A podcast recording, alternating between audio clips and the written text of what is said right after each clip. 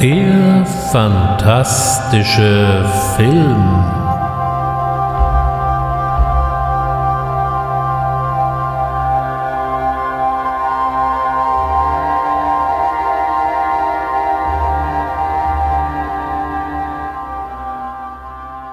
Herzlich willkommen beim fantastischen Film und heute soll es um Tierhorror gehen, also um irgendwelche Tiere, die aggressiv sind oder aggressiv werden und Menschen angreifen.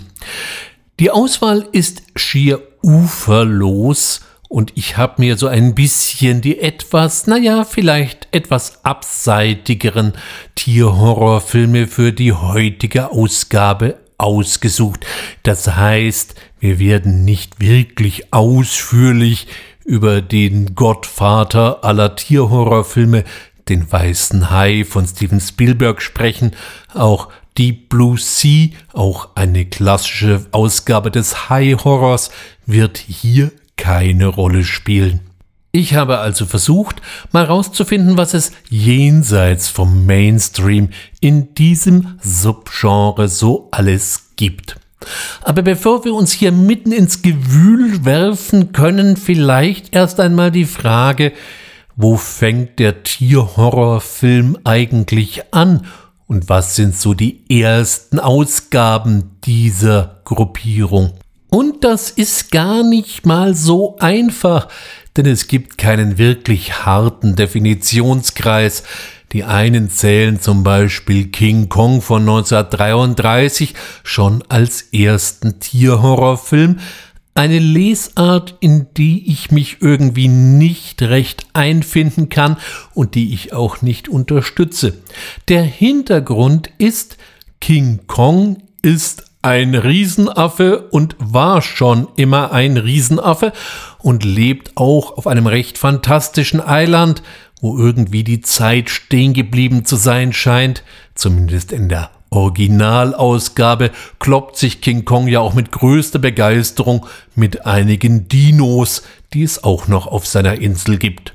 Nun finden wir im Tierhorrorbereich durchaus Tiere, die über die Maßen groß geworden sind und entsprechend mutiert, aber genau da liegt der Hase im Pfeffer, sie sind eben mutiert. King Kong scheint nicht mutiert zu sein, der war schon als Kind nicht klein dieser Definition folgen, dann beginnt die Geschichte der Tierhorrorfilme 1954 mit einem Werk von Jack Arnold. In Them oder Formicula, wie der Film dann auch im Deutschen hieß, werden handelsübliche Ameisen durch radioaktive Strahlung zu möbelwagengroßen Monstern, die eben die Menschheit bedrohen.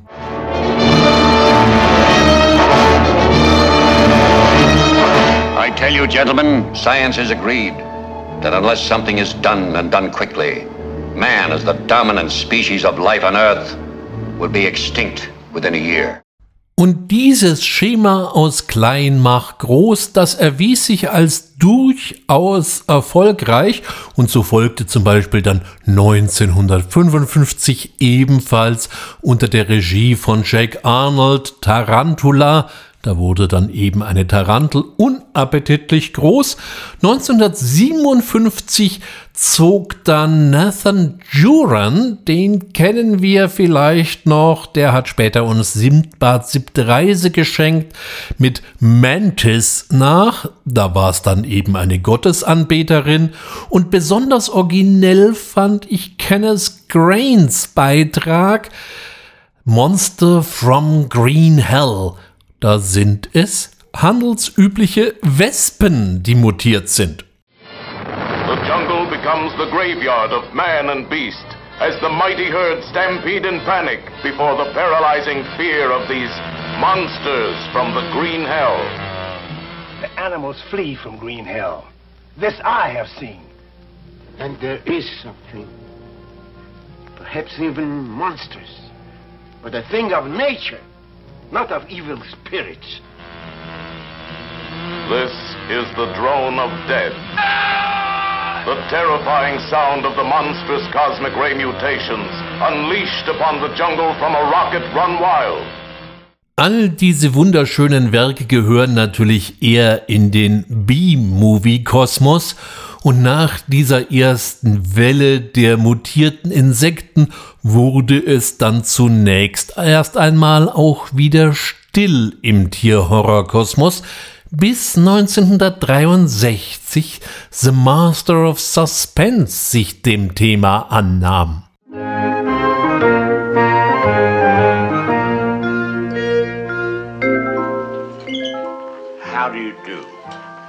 My name is Alfred Hitchcock, and I would like to tell you about my forthcoming lecture. It is about the birds and their age long relationship with man. It will be seen in theatres like this across the country. In my lecture, I hope to make you all aware of our good friends, the birds. Theirs is a noble history, and through it all, man has played a conspicuous part. An dieser Stelle meine dringende Empfehlung, sich doch mal den kompletten Trailer der Vögel, gesprochen von Alfred Hitchcock, reinzuziehen. Es lohnt sich. Er ist ungefähr fünf Minuten lang und das hätte jetzt hier vielleicht doch ein bisschen den Rahmen gesprengt. Er hat das nur am Rande mehrere Trailer produziert, die in gleicher Art und Weise sind. Besonders gelungen finde ich hier neben den Vögeln eben Psycho, der ist wirklich der absolute Brüller. Den gibt's bestimmt auch irgendwo auf YouTube zu finden. Und besonders schön finde ich sein Englisch. Und da lohnt sich natürlich Hitchcock im Original zu erleben. Die Vögel gehen auf eine Novelle von Daphne du Maurier zurück. Die hat die Geschichte 1952 schon geschrieben und hier spielt die Geschichte ursprünglich in Cornwall und nicht in Kalifornien. Dafür hat dann später Evan Hunter gesorgt, der hat nämlich das Drehbuch für die Vögel geschrieben. Daphne du Maurier war mit der äh, Filmfassung von ihrer Novelle nie so richtig glücklich, obwohl es bereits die dritte Kooperation mit Hitchcock war, nach den Riffpiraten und eben Rebecca. Die sind ebenfalls Literaturvorlagen von ihr. Wem der Name sonst nichts sagt, die hat uns auch noch, ähm, wenn die Gondeln Trauer tragen, geschenkt. Hier lautet der Titel Don't Look Now. Das Besondere an den Vögeln ist, dass das aggressive Verhalten der Vögel scheinbar aus dem Nichts erfolgt. Es gibt keinen wissenschaftlichen Grund wie in den B-Movies aus den 50ern, wo irgendwelche Strahlungen dafür verantwortlich wurden, dass eben Ameisen groß wurden oder Vögel plötzlich aggressiv wurden. Nein, es scheint wirklich einfach aus dem Nichts zu passieren und das macht das Ganze natürlich noch ein bisschen beunruhigender und noch ein bisschen apokalyptischer. Auch jetzt blieb der Tierhorror eher nochmal eher die Ausnahme, was zumindest so den fantastischen Film der 60er Jahre angeht. Erst die 70er wurden dann ein echtes Tierhorror-Jahrzehnt. Anfang der 70er finden wir die ersten Rattenfilme wie Willard von Daniel Mann oder dann eben kurz danach Ben von äh, Phil Carson, wobei ich die jetzt eigentlich nicht wirklich als echte Tierhorrorfilme bezeichnen würden. Das sind eher so Tierdramen und auch der Mensch steht hier noch ganz eindeutig im Vordergrund. Trotzdem für Interessierte auf jeden Fall mal eine Sichtung wert. Es gibt, wenn ich richtig informiert bin, auch ein ganz schnuffeliges Doppelpack, wo beide Filme drin sind, nachdem die aufeinander aufbauen macht das auch Sinn, die hintereinander anzugucken. 1972 folgte dann der Klassiker der frühen 70er Jahre, Frogs, Killer aus dem Sumpf. Suppose nature gave a war and everybody came. The snakes, the birds, the lizards and frogs. And suppose that the polluters, the species on earth called man, were the enemy in that war. And then suppose that the human race lost. Hier haben wir einen der ersten oder eigentlich so den ersten Vertreter der Nature Strikes Back Filme. Wir haben eine angedeutete Öko-Message, nämlich das Thema Umweltverschmutzung wird hier ziemlich deutlich thematisiert. Der Film ist eine American International Picture Produktion und ähm, ja, die hatten sich dann da auch selber bisschen ein Bein gestellt. Wenn man weiß, wie AIP teilweise gearbeitet hat, die gingen nämlich her und haben teilweise erstmal ein Plakat entworfen und rannten damit zu den Verleihern, hielten das Plakat denen unter die Nase und sagten, was haltet ihr davon? Könntet ihr euch vorstellen, einen solchen Film zu vertreiben? Und wenn die dann sagten, ja, das können wir uns sehr gut vorstellen, dann hat man sich mal überlegt, wie man aus dem Plakat einen Film machen kann. Und genau dieses Filmmotiv löst allerdings bei Frogs etwas falsche Erwartungen aus. Haben wir doch da einen großen Frosch, der offensichtlich einen Menschen verschlungen hat und da hängt jetzt noch eine Hand raus. Das Blöde ist, in dem Film kommen leider überhaupt keine menschenfressenden Riesenfrösche vor. Das ist ein bisschen schade. Das hätte das wahrscheinlich deutlich aufgewertet. Der Film selber, der kommt schon sehr behäbig daher. Ich habe ja nichts gegen langsame Entwicklungen, aber hier wird's ehrlich gesagt schon ganz schön zäh. Dass man das Ganze trotzdem noch einigermaßen gut anschauen kann, das liegt an der wirklich herausragenden Kameraarbeit von Mario Tosi. Der hat später zum Beispiel mit Brian De Palma zusammengearbeitet in der Stephen King-Verfilmung Carrie, also die erste Verfilmung dieses Stoff mit Sissy Spacek. Dann äh, war er äh, für die Kamera verantwortlich bei dem langen Tod des Stuntman Cameron, auch ein auf jeden Fall ein Sichtungstipp oder eben auch Terror in the Jungle. Auch der Cast ist auf den Blick eigentlich ganz ordentlich ausgewählt. So haben wir unter anderem Ray Milland, den kennen wir in Genrekreisen als den Mann mit den Röntgenaugen, aber der hatte auch durchaus ernstzunehmende Filme gemacht, so zum Beispiel Lost Weekend, da gab's einen Oscar unter der Regie von Billy Wilder, die wunderschöne Ghost Story sehr Uninvited von 1944 ist mit Ray Milland, Ministry of Fear mit Fritz Lang, ebenfalls 44 ist mit Ray Milland, 1954 ähm, Dial M for Murder, da haben wir nochmal Hitchcock. Oder um wieder ein bisschen mehr in Genrekreise zu gehen, 1962 die Poe-Verfilmung von Roger Corman, Lebendig begraben.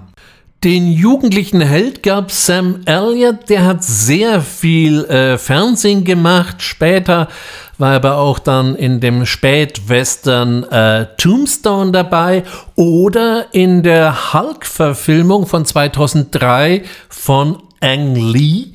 Und äh, Freunde von The Big Lebowski kennen seine Stimme als The Strangers aus dem Off. Trotz dieser guten Zutaten ist The Frogs teilweise schon, naja, sehr gurkenhaft inszeniert. Die Darsteller verhalten sich mehr als nur ein bisschen dämlich. Und wenn ich das sage, dann will das ernsthaft was heißen. Auch Ray Milland ist etwas verschenkt. Er ist sehr, sehr eindimensional angelegt. Das spielt er zwar gut, aber das macht's nicht besser. Ich hatte streckenweise so Assoziationen von Opa Hoppenstedt von Loriot. Gedreht hat das Ganze George McGovern. Der hat in erster Linie TV-Serien produziert später und so ein paar Kinofilme, die man nicht wirklich kennen muss, weil die ziehen sich ebenfalls wie alter Gummi. Die Schläferz-Redaktion hat sich ja vor einiger Zeit Frogs auch schon mal angenommen und ihn trefflich demontiert. Ganz so schlimm finde ich ihn ja nun wieder auch nicht. Da finden wir noch absurdere Vertreter. Wir kommen gleich drauf. Nämlich 1972 gab es ein besonders bizarres Werk, was auf den schönen Namen hörte Night of the Lepus. What happened that night science made its greatest mistake? What unknown terror was born that night?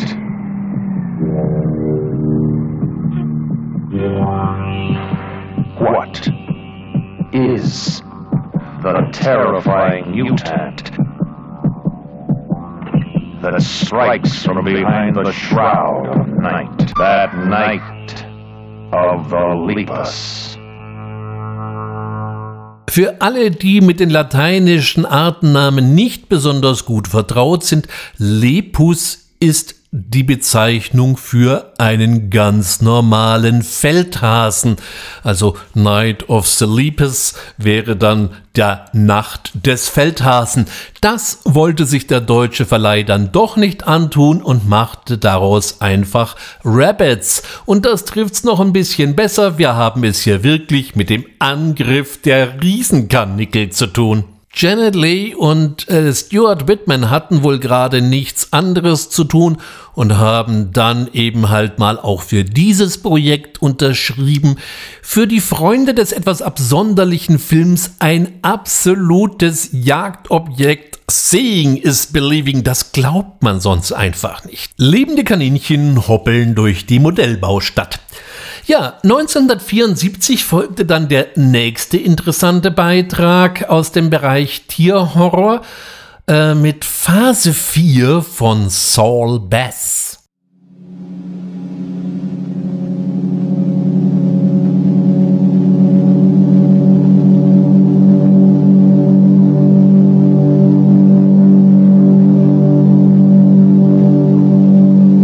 Next few moments, we will try to give you an impression of a new kind of film experience. If your curiosity is aroused, you are ready for Phase 4. I believe that we'll move rather quickly into desert areas, taking over the countryside first, then laying siege to towns and cities.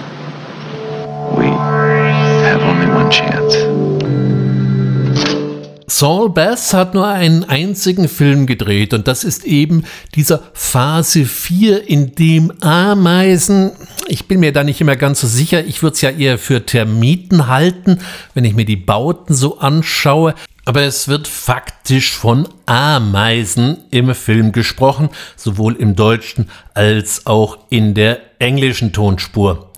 Hier verwandeln sich eben Ameisenstaaten oder Ameisen durch eine Sonneneruption und werden zunehmend intelligent und entwickeln ein sehr interessantes Eigenleben. Ein äh, Wissenschaftler, der deutliche Mad Scientist Einschläge hat, will mit seinem Partner diesen Entwicklungen auf den Grund gehen und vielleicht auch etwas gegen die daraus resultierende Bedrohung entwickeln. Dabei bedient er sich durchaus rüder Methoden und geht nicht nur über Ameisenleichen.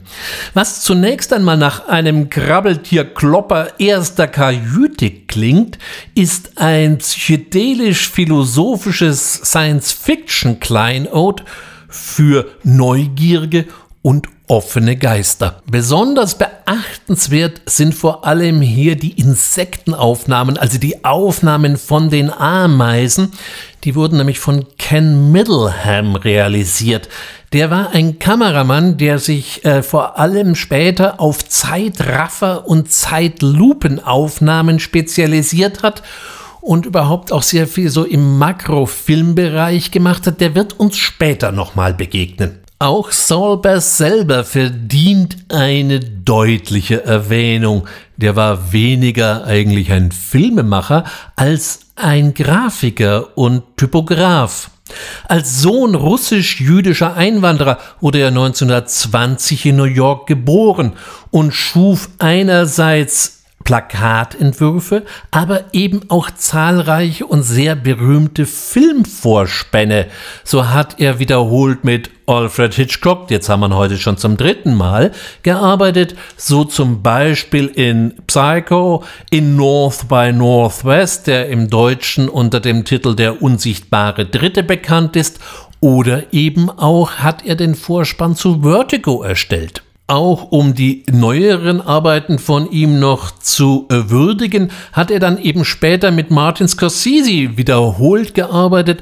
So haben wir hier den Vorspann von Goodfellas, von Cape Fear aus dem Jahr 1991, aus der Zeit der Unschuld und das war dann auch seine letzte Arbeit, den Vorspann zu Casino von 1995. Und weil das ja alles noch nicht reicht, hat er noch ein paar Firmenlogos entworfen so zum Beispiel das Logo des Kamerakonzerns Minolta, heute Minolta Konica, oder eben auch das Logo von ATT, dem amerikanischen Telekommunikationsriesen. Wie gesagt, Phase 4 war sein erster und blieb sein einziger Film, bei dem er Regie führte. Interessant ist in diesem Zusammenhang, dass das Ende von Phase 4 im höchsten Maße surrealistisch und eigenartig ausgefallen wäre, Dagegen wirkt der letzte Abschnitt der Odyssee 2001 schlichtweg komplett straight. Doch dieser äh, visuelle Overkill fiel bei den Testvorführungen leider Gottes komplett durch und wurde geschnitten. Wer nach diesen Ankündigungen natürlich jetzt neugierig geworden ist, den empfehle ich die Blu-ray-Ausgabe von Phase 4. Da ist dieses Lost Ending noch als Bonusmaterial auch in ordentlicher Qualität enthalten. Und wer sich die Blu-ray-Ausgabe nun mal nicht zulegen möchte, der kann sich diesen visuellen Trip auch nochmal auf YouTube angucken. Stichwort Phase 4 Lost Ending. Leider ist die Qualität ziemlich unterirdisch von dem, was da geboten wird. 1975 folgte dann gleich der nächste Insektenschocker mit Feuerkäfer oder eben einfach nur Bug. It was a day like any other. The air hung heavy with the heat. Then it happened.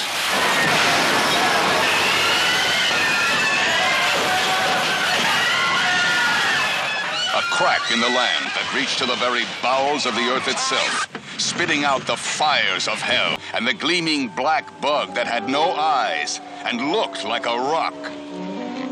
It traveled in the exhaust pipes of cars, making fire, killing, and infesting the land with a burning terror. Schabenähnliche Käfer kommen nach einem Erdbeben aus dem Erdinneren und erweisen sich als ausgesprochen pyrophor. Oder, wenn man es weniger abstrakt ausdrücken möchte, als ausgesprochen feuerfreundlich. Die Geschichte basiert auf einem Roman von Thomas Page, der den schönen Titel trägt The Hephaistos Plague, äh, nach Hephaistos, dem griechischen Gott. Auch hier treffen wir wieder auf Ken Middleham. Er hat nämlich auch hier die Insektenaufnahmen realisiert und das macht er natürlich wieder mit außerordentlich viel Bravour. Der Film insgesamt hat eine, naja, wie soll ich sagen, sehr spezielle Stimmung, die so ein bisschen ungemütlich wirkt.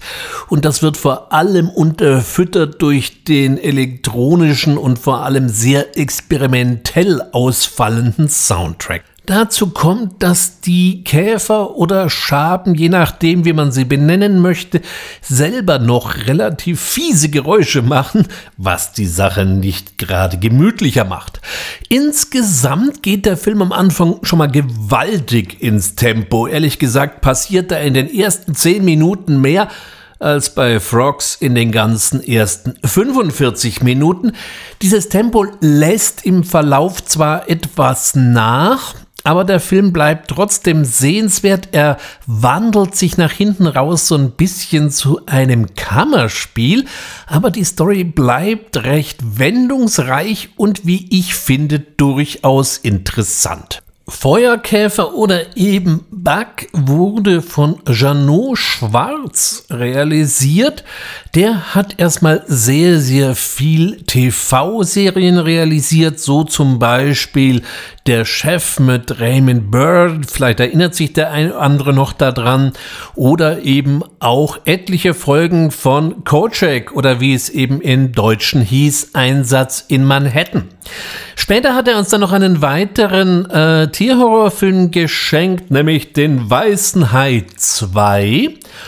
Und äh, in neuerer Zeit hat er sieben Folgen der Mystery-Serie Fringe realisiert und doch immerhin nochmal 14 Folgen von Smallville. Der Vollständigkeit halber möchte ich an dieser Stelle auch noch erwähnen, dass er für einen wundervollen Streifen namens Supergirl verantwortlich war, beziehungsweise für Santa Claus. Ja, auch das hat er gemacht. 1975 war natürlich, da kommen wir nicht dran vorbei, ein außerordentlich einflussreiches Jahr für den Tierhorror, denn 1975 kam er.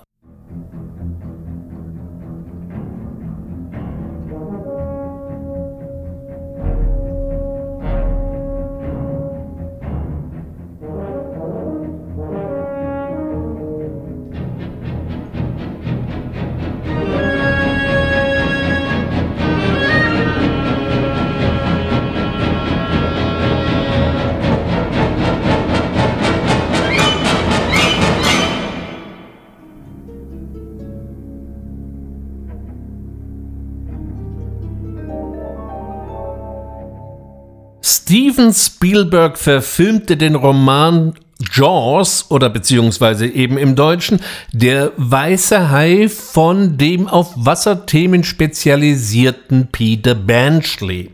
Der Roman ist ehrlich gesagt nochmal um einiges deftiger als der Film. Natürlich konnte Spielberg hier jetzt keinen richtigen Hai verwenden und eben mal ein paar Darsteller an ihn verfüttern sondern hat sich einem Animatronic, also einem mechanischen Hai, eher verschrieben. Dieser mechanische Hai trug übrigens den Namen Bruce was dann später von Pixar in Findet Nemo nochmal aufgegriffen worden ist und hatte teilweise so seine Tücken. Er hatte nämlich manchmal die Angewohnheit, von jetzt auf gleich völlig das Schielen anzufangen, worauf er völlig blöde aussah und da musste man eventuell dann erstmal wieder dran und die ganze Szene nochmal machen.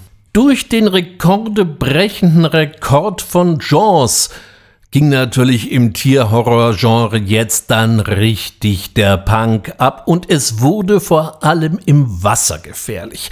1977 kam Joe Dante mit Piranhas, 1978 Wayne Crawford mit Barracuda, der ist bis heute in Deutschland nicht ungekürzt zu sehen, aber auch an Land ging es steil bergauf. 1976 kam Grizzly von William Girdler. Motion picture does not cater to fantasy. You will see nature's most savage man-eating animal. By its size alone, it can overpower and devour any human. Grizzly, over 18 feet tall, over 2,000 pounds, the largest carnivorous ground beast in the world. Grizzly ist dabei durchaus besser, als man zunächst vermuten könnte. Man könnte ja auch meinen, mein Gott, jetzt haben wir hier einen Hai im Pelz. Nein, Grizzly spielt dabei durchaus in der oberen Liga, ist durch, durchaus und durchgehend vor allem spannend inszeniert und teilweise doch recht ruppig ausgefallen, was die Effekte angeht. Einige Kritiker werfen immer gerne ein, dass so manches vielleicht doch so ein bisschen over the top wäre, aber hier wage ich zu entgegnen, dass wir es ja hier schließlich mit einem Horrorfilm zu tun haben und nicht mit einer Tierdokumentation.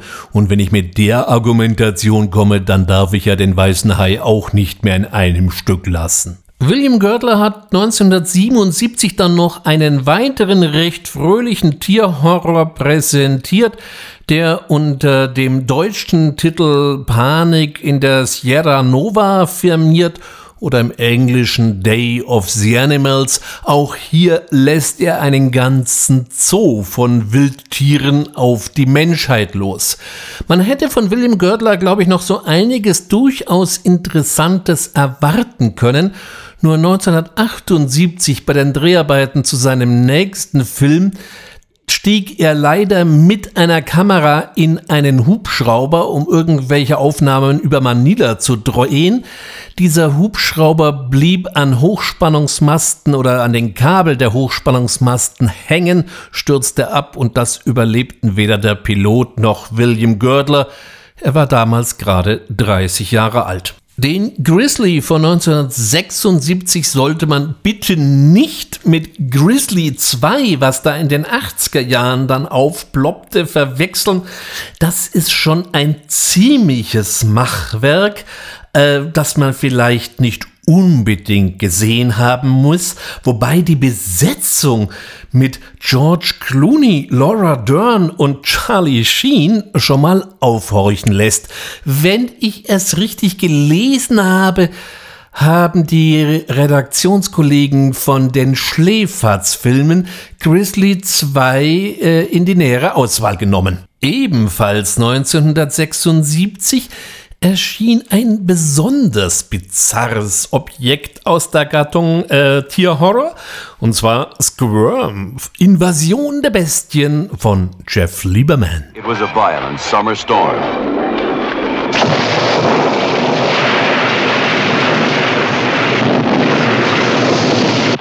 Millions of volts slashed the earth.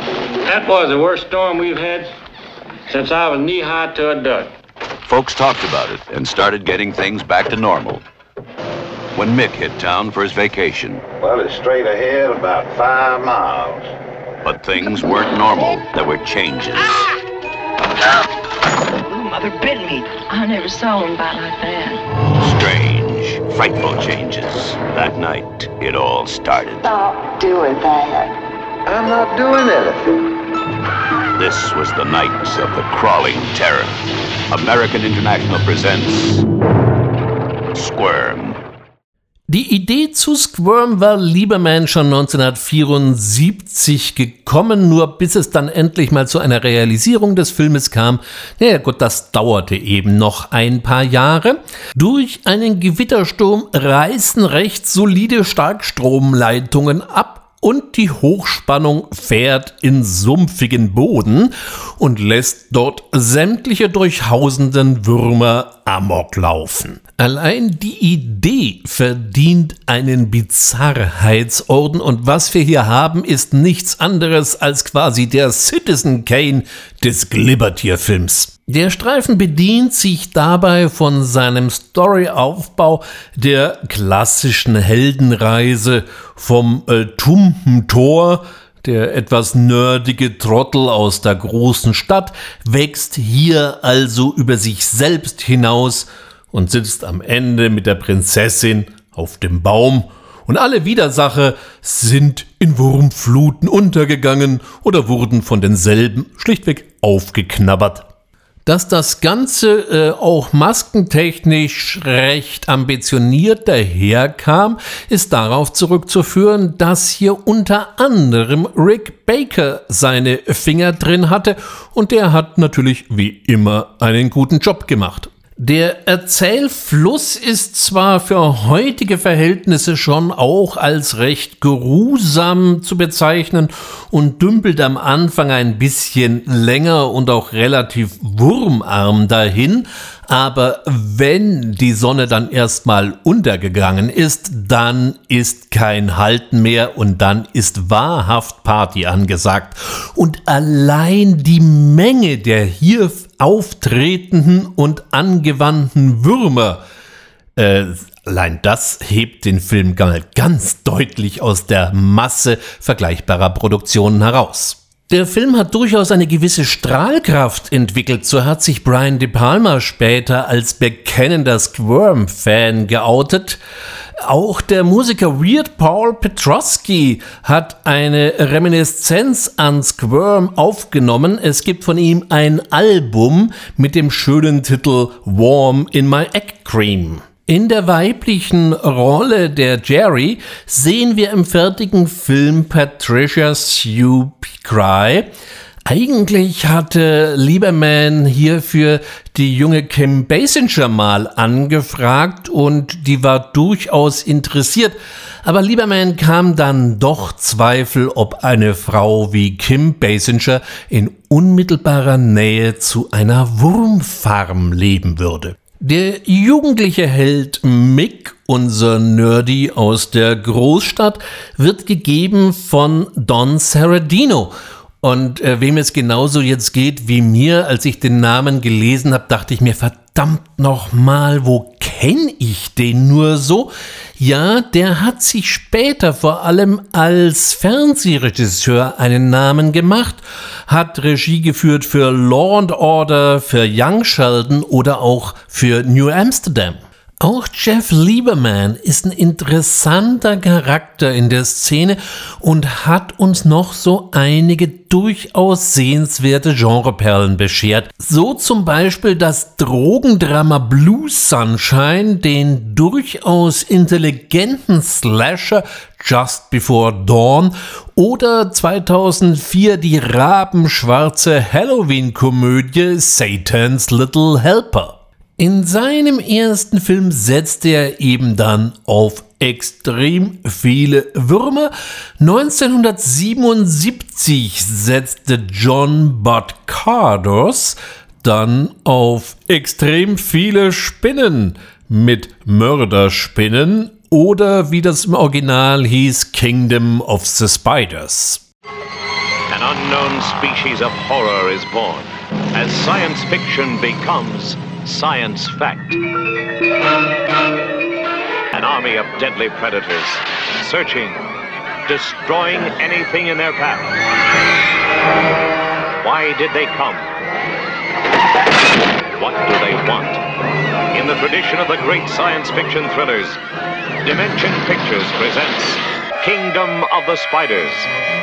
William Shatner, der den meisten von uns vielleicht immer noch gut als Captain Tiberius Kirk in Erinnerung ist, der ein Raumschiff kommandiert, darf hier eine Mischung aus Cowboy und Tierarzt abgeben, er praktiziert in irgendeinem vergessenen Kaff irgendwo in Arizona. Und hier muss man gar nicht warten, bis es Nacht wird. Schon am Tage treiben sich hier auf der Weide lustige Krabbeltiere rum, nämlich in Worten insgesamt 5000 lebende Taranteln. Zumindest kamen so viele bei den Dreharbeiten zum Einsatz. Arachnophobiker können sich hier das Trauma des Jahres abholen.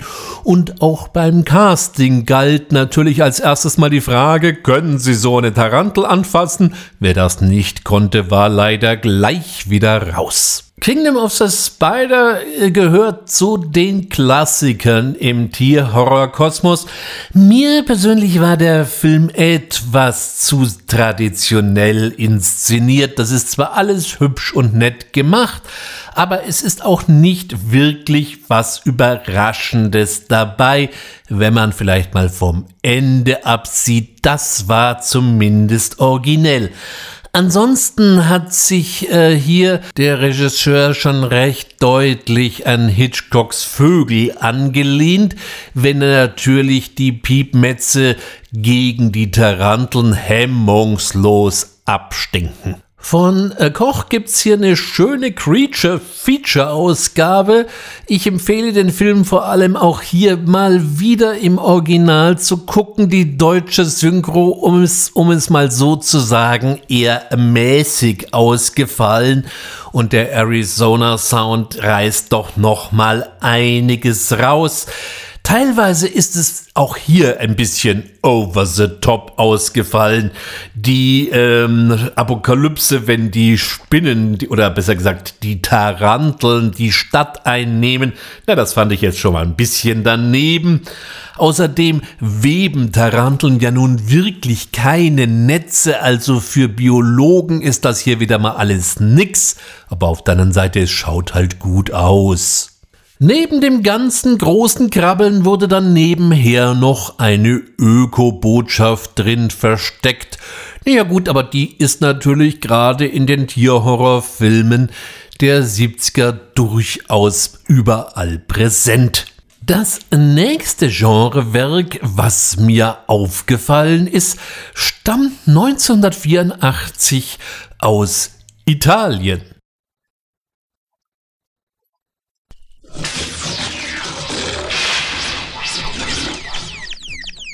In the cat area. Oh, Christ.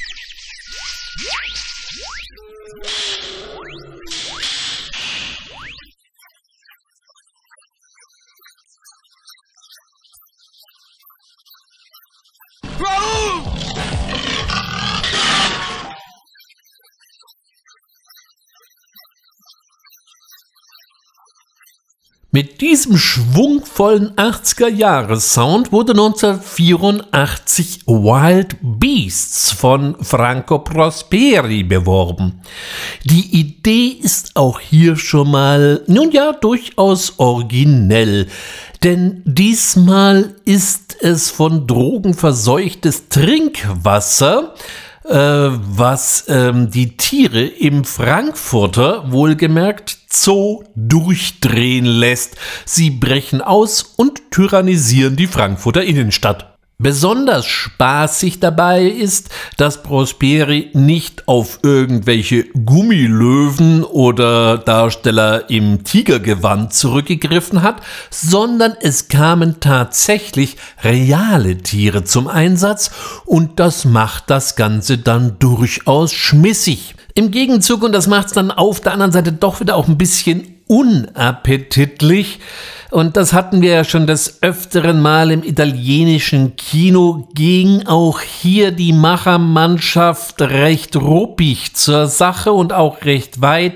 So wurden dann eben auch schon mal ein paar reale Ratten mit dem Flammenwerfer abgefackelt. Das ist jetzt nicht besonders nett und wir befinden uns hier in dem etwas trübsinnigen Bereich des sogenannten Tiersnuffs. Die Grundstimmung von Wild Beast zeichnet sich durch einen ausgeprägten Kulturpessimismus aus, und auch das Bild, was von Frankfurt hier, wenn auch die Stadt nie namentlich genannt wird, gezeichnet wird, lässt eben die Main-Metropole nicht eben im besten Licht dastehen. Auch schlägt der Film teilweise schon ganz gewaltig über die Stränge. Die Effekte sind recht ruppig und recht blutig, aber angesichts einer oder mehrerer Elefanten auf der Straße dann derartige Autostunts abzuliefern, habe ich ehrlich gesagt nicht so ganz verstanden. Ich habe mich immer gefragt, wenn mir ein Elefant auf einer breiten Straße begegnet, wie wär's einfach mal mit Bremsen? Oder warum rast da einer wie bescheuert durch die Innenstadt? Die Botschaft des Films wird uns auch etwas archholzhammermäßig eingedroschen. Drogen sind nicht gut und im Trinkwasser haben sie schon gleich gar nichts verloren und gefährden so unser aller Dasein. Der Anfang ist ja noch ganz nett und da ist auch der Aufbau noch soweit ganz hübsch. Danach zerfällt der Film leider immer mehr in mehr oder weniger zusammengewürfelte Setpieces, was dann doch den Sehgenuss ein bisschen trübt. Franco Prosperi war dabei auch nicht unbedingt ein unbeschriebenes Blatt, so gilt er doch als Begründer des Mondo-Subgenres, angefangen mit Mondokane 1962, es folgte dann Mondokane 2 1963, ebenfalls von ihm, oder Afrika Adio äh, das war dann 1964. Das sind alles Pseudodokumentationen, die mit ihrem sehr stark exploitativen Inhalten einerseits natürlich schocken und ekeln wollen, aber auf der anderen Seite auch einen unterhaltenden Anspruch haben. Das Spektrum reicht dabei von allen möglichen und unmöglichen Tierschlachtungen über allerhand bizarre Rituale bis hin zu Hinrichtungen. Die bizarrsten Blüten trug dann äh, die Filmreihe Faces of Death. Wobei ich natürlich noch sagen muss, dass letztere dann nicht mehr zum Övre von Franco Prosperi gehören. So viel sei doch zu seiner Ehrenrettung hier noch beigetragen. War 1984 Wild Beasts vielleicht schon nicht mehr so ganz das Gelbe vom Ei, wurde es 1988 dann wirklich ganz absonderlich mit der spanisch-amerikanischen Koproduktion Slugs. It all began in a peaceful community, a place that had never known evil until now. But 20 years ago, in the stillness beneath these waters, something happened. And now its deadly spawn has been released.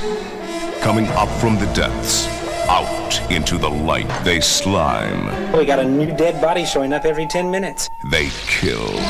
We're dealing with a mutant form of slug here, a, a kind that eats meat. It has three or four rows of teeth. Don't turn on the tap. Don't go in the basement. No! Get out of it! Steer clear of the sewers.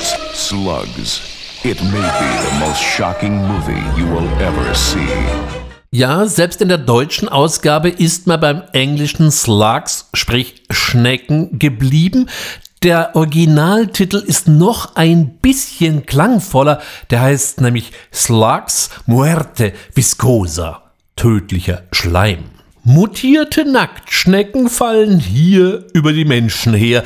Das klingt ein bisschen widersprüchlich, denn Schnecken sind bekanntermaßen nicht gerade die schnellsten Räuber, also müssen eben viele Schnecken her. Die Effekte und der ausgelöste Schneckenfraß fallen erstaunlich blutig und heftig aus. Für geneigte Splatter-Fans mag das reichen.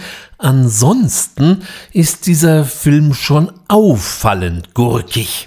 Die Story ist dabei durchaus altvertraut. Eine vergessene Giftmülldeponie ließ Schnecken entarten und die führen jetzt zu etwas zunächst etwas unklaren Todesfällen.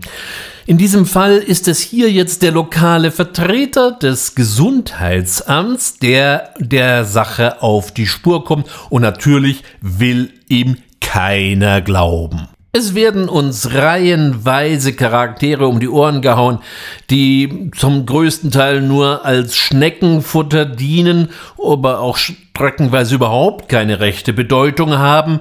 Eine lang vorbereitete Halloween-Party erweist sich als kompletter, inhaltsfreier Rohrkrepierer. Die schauspielerischen Leistungen die lassen die meisten Laienspielgruppen vor Scham im Boden versinken und der verwendete Soundtrack ist über weite Strecken eine schlichte Zumutung, irgendein völlig haltloses Easy Listening Gezappel, damit es eben halt nicht ganz so still im Hintergrund daherkommt. Das ist schon mal Grusel der ganz speziellen Art. Von den Dialogen, die an Lausigkeit kaum noch zu überbieten ist, habe ich noch gar nicht gesprochen. Ja, Leute, das muss man mögen. Für mich war der Film leider noch nicht schlecht genug, um ihn wieder amüsant finden zu können, zumindest über weite Strecken. Natürlich gibt es auch hier die Regel bestätigende Ausnahmen, wenn ein geneigter Hobbygärtner zum Beil greift, weil er eine Hand nicht mehr aus dem Handschuh bekommt, weil da drin sich ein paar Schnecken breit gemacht haben, dann wird es doch schon reichlich absurd. Doch leider wollte man auf diesem Niveau dann halt leider doch nicht bleiben, dann wäre es ja schon fast wieder lustig geworden. Verbrochen hat dieses Meisterwerk des schlechten Geschmacks der spanische Regiezwerg Juan Piquer Simon, der ähm, in diesem Fall auch gleich das Drehbuch und die Produktion des Ganzen übernahm. Slugs scheint als einer seiner besseren Filme zu gelten, also dann muss man sich vor den restlichen äh, Werken, die er veröffentlicht hat, wohl ernsthaft fürchten. Wesentlich erfrischendere Perlen aus dem Tierhorror-Genre finden wir dann in Down Under. Razorback von 1984 ist da zum Beispiel ein interessantes Beispiel.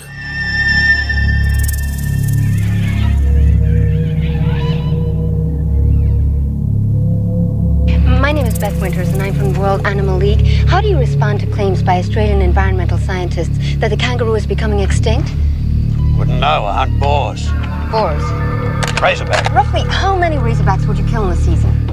There isn't a season for razorbacks, girlie. Then why kill them? Something about blasting the shit out of a razorback that brightens up my whole day. Razorbacks. Vicious, shit-eating, godless vermin. God and the devil couldn't have created a more despicable species. He's only got two states of being. Dangerous or dead. Nothing in between. Was hatten wir bis dahin nicht alles an unterschiedlichen Tieren, die der geneigten Menschheit das Sterben leicht und das Leben schwer machte, aber ein übergroßes und hochaggressives Wildschwein, das war bis dahin nicht dabei und allein diese Idee verdient schon mal einen Originalitätsbonus. Mit Razorback haben wir keinen ganz reinrassigen Tierhorrorfilm, sondern eher eine ganz wüste Gemengelage aus ein bisschen Mad Max und staubiger Atmosphäre, spielt schließlich im australischen Outback. Dann haben wir so ein bisschen Backwood-Aspiranten drin. Wir haben einen guten Schuss Texas Chainsaw Massacre Atmosphäre dabei.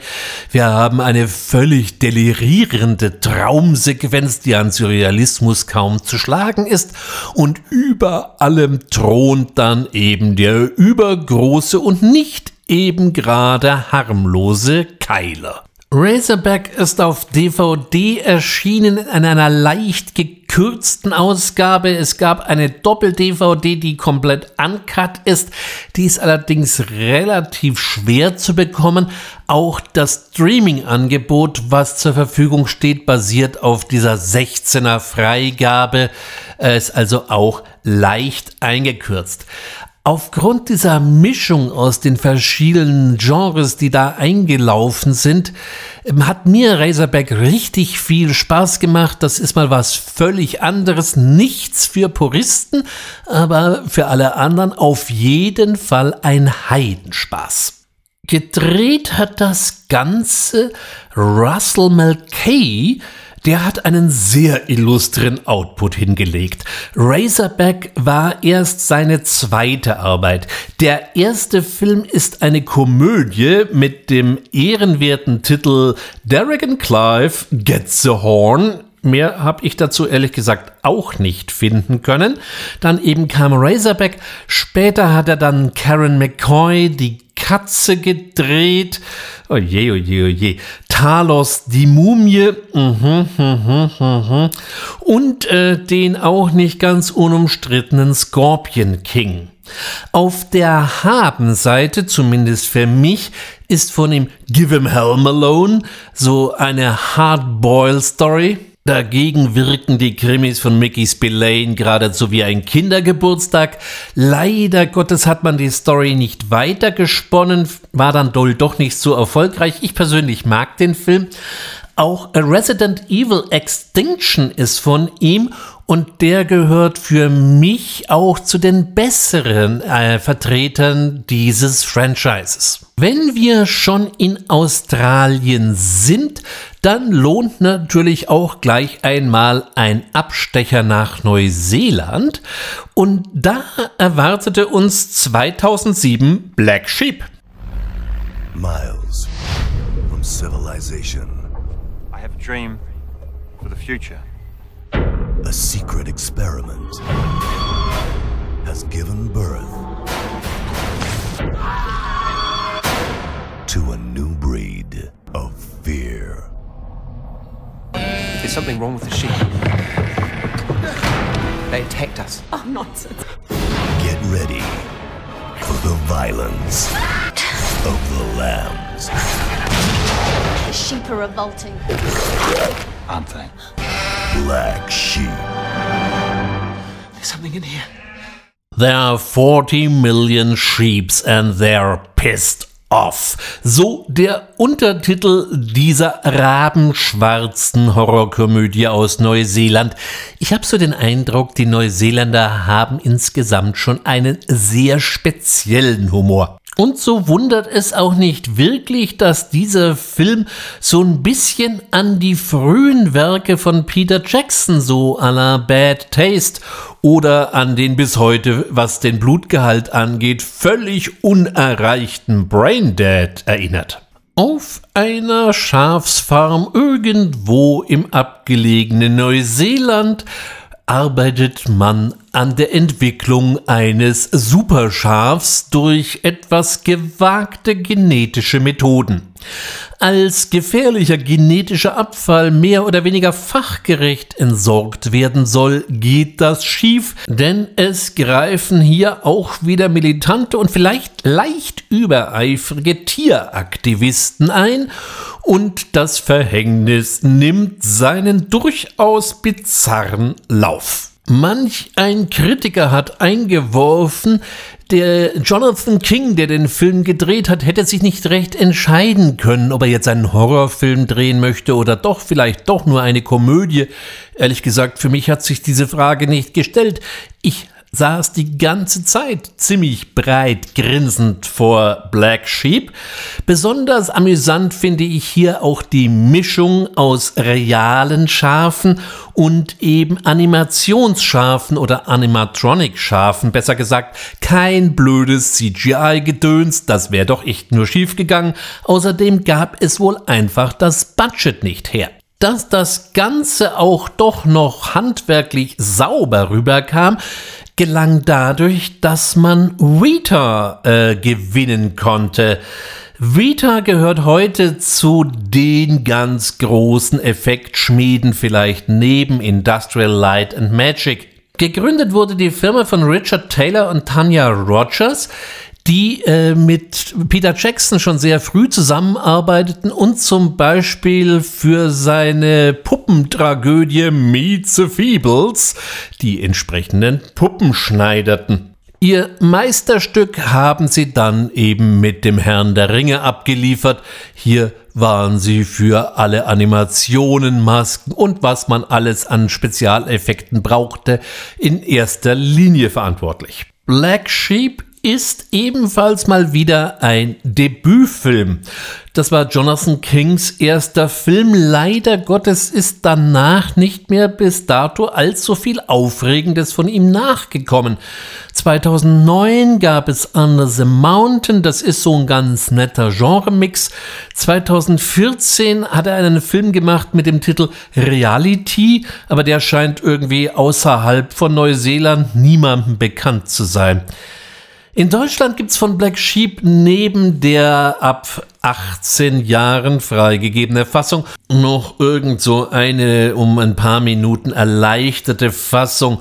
Aber da würde ich mich schaudernd abwenden. Also entweder gucken wir den Film richtig oder wir lassen es eben bleiben. Und hiermit nähern wir uns dem Ende unserer kleinen Rundreise durch die Länder und Jahrzehnte rund um den Tierhorror. Natürlich hätte ich die Aufzählung noch locker verlängern können und manch einer mag einwerfen, ja Moment mal, was ist mit den unterschiedlichen Horror-Krokodilen, sei es Horror Alligator, sei es Like Placid, was ist es mit den ganzen Schlangen von Snakes on a Plane? Über Anaconda und ähnliche Produktionen? Ich habe ja aber heute auch keinen Anspruch auf Vollständigkeit gestellt, weil das wäre in der Tat uferlos gewesen. Je mehr man in dem Metier gräbt, desto mehr kann man natürlich ausgraben. Ich habe versucht, so ein bisschen eben die abseitigen Filme heute zu beleuchten, die vielleicht nicht jedem bekannt sind und durchaus einer Entdeckung harren.